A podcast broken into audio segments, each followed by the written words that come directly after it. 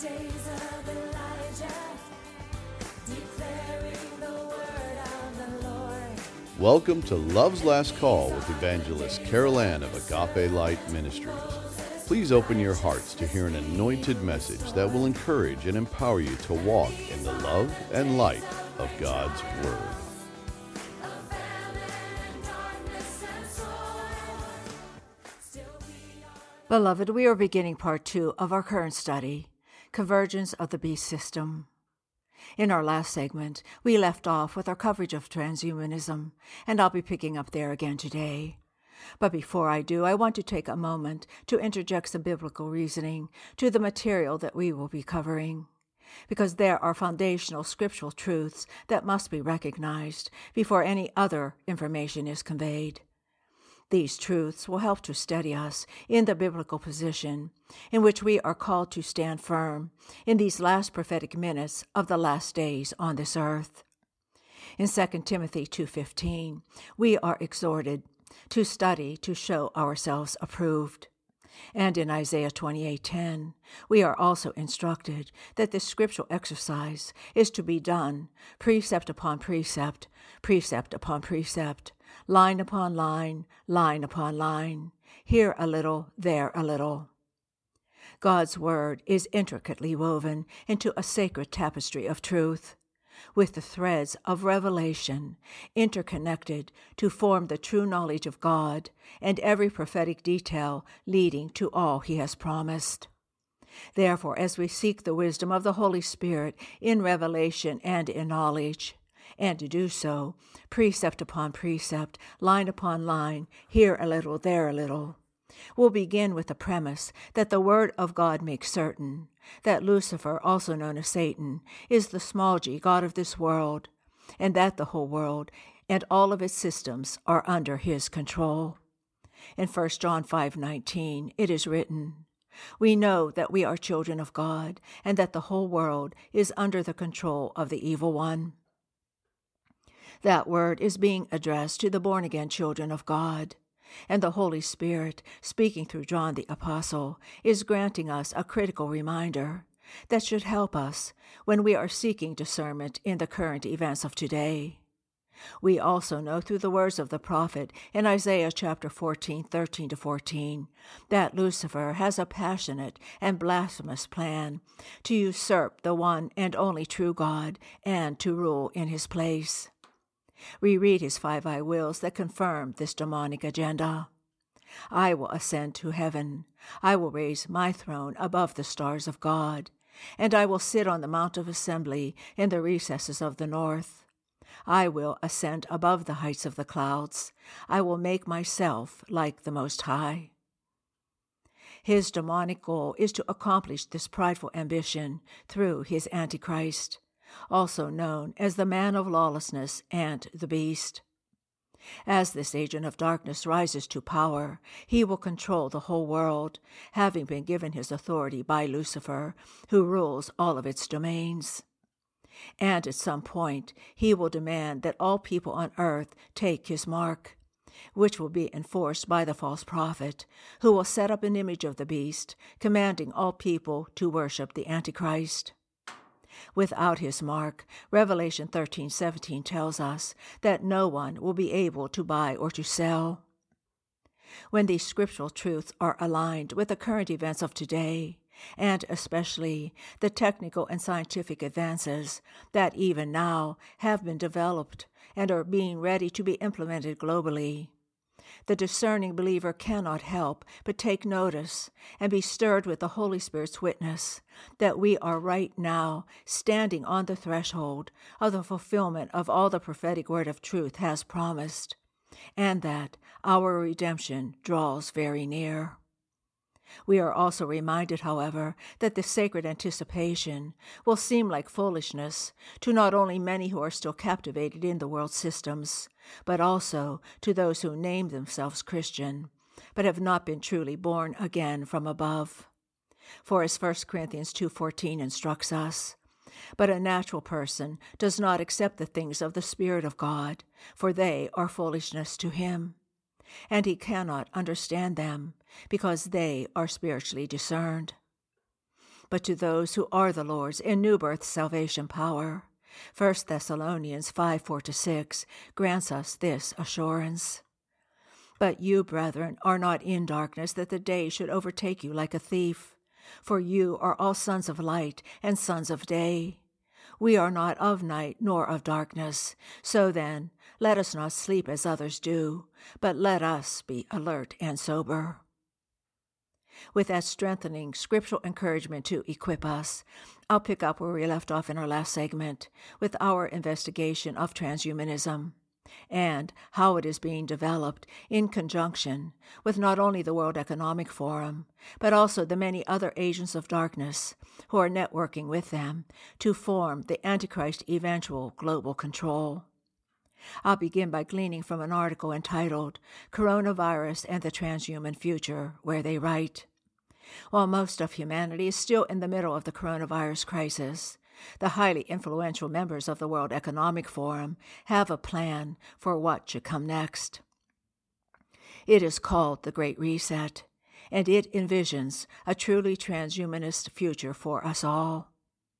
The World Economic Forum holds an annual conference where some of the wealthiest and most powerful people in the world come together for public private cooperation.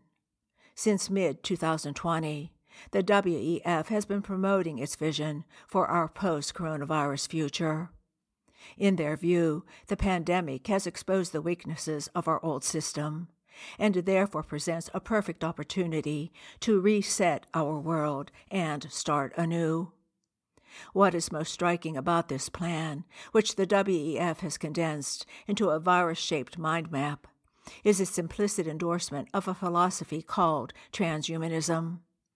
The term is not used explicitly, but its values and goals can be seen at every level of the plan. According to some, transhumanism is not just a new philosophy, but a new religion that will be the dominant worldview of humanity going forward. And I'll interject here, beloved, that this will be part and parcel to the Babylonian Antichrist mystery religion that is described in Revelation chapter 17 where the harlot, aka Roman Catholicism, and every other false way that will be melded into her, will, for a time, serve the Antichrist in his global takeover, that is, until he destroys her. In a nutshell, transhumanism is a philosophical movement which promotes the view that the human species should take control of its own evolution through human enhancement technologies such as brain implants and nanotechnology that reverses aging. This will then allow humanity to transcend its physical and mental limitations. The term itself was first coined in 1957 by Julian Huxley, the brother of Aldous Huxley, the famous author of the apocalyptic novel Brave New World. One of the three main goals of the Great Reset agenda, in their words, is to harness the innovations of the Fourth Industrial Revolution to support the public good. As the founder of the WEF, Klaus Schwab, explains, the Fourth Industrial Revolution will lead to a fusion of our physical, digital, and biological identities. He specifically considers technologies that will change what it means to be human because they will integrate into the human body and mind in order to overcome or transcend their limitations. As Schwab himself admits, these new technologies can also intrude into the hitherto private space of our minds, reading our thoughts and influencing our behavior. And while these technologies may seem like science fiction, they are nearly at our doorstep.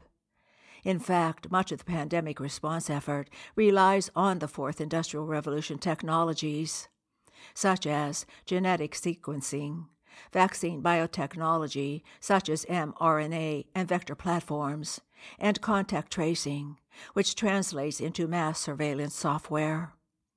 Social distancing measures have also forced people to replace their physical world with a virtual one including digital versions of school, church, shopping, and even parties. And while this has been a terrible loss for most people, This digitalization of our lives, including COVID apps and digital currency, is part of the WEF's vision for our future, and therefore, in their view, quite desirable. And while there is a big debate about whether transhumanism should be defined as a religion or not, it definitely functions like a religion, in the sense that it provides a framework of meaning for human life that contains many of the goals of classical world religions. For example, most religions promise the goal of immortality, either in this life or after death. Some traditions, like Christianity, and this is referring only to pseudo Christianity, which is devoid of the whole counsel of God in salvation's truth, and Islam clearly aim for immortality after death, with resurrection or heaven. Other traditions, like some forms of Daoism, have also aimed for immortality in this life, usually through alchemical potions or self cultivations, such as yoga and meditation. Transhumanism also aims for immortality, but through technology rather than through supernatural aid or spiritual transformation. Technologies that will be used for this include nanorobots, genetic engineering, and converting our brain activity into a digital form, and then uploading it into a supercomputer that will, in their assertion, last forever. Secondly, most religions seek a state of permanent happiness, either in this life or after death. Transhumanists think that this can instead be achieved by creating happiness drugs and brain chip interfaces that manipulate the brain's pleasure centers. Thirdly, most religions aspire for human beings to attain to a state of divinity. The transhumanist ideal is likewise for humans to become godlike creators who can manipulate the material world at will through 3D printing and atom assembling nanorobots, and even to create new forms of life through synthetic biology. All of this shows that transhumanism is based on the assumption that suffering such as aging, sickness, and death is a technical rather than a metaphysical problem, and can therefore be solved with more and better technologies.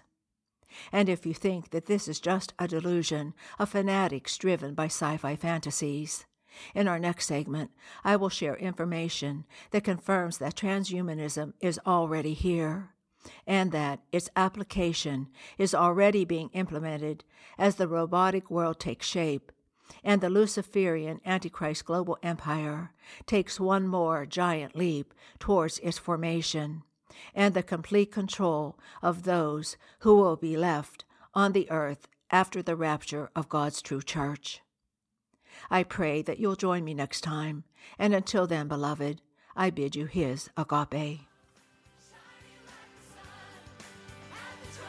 You've been listening to Love's Last Call with evangelist Carol Ann of Agape Light Ministries.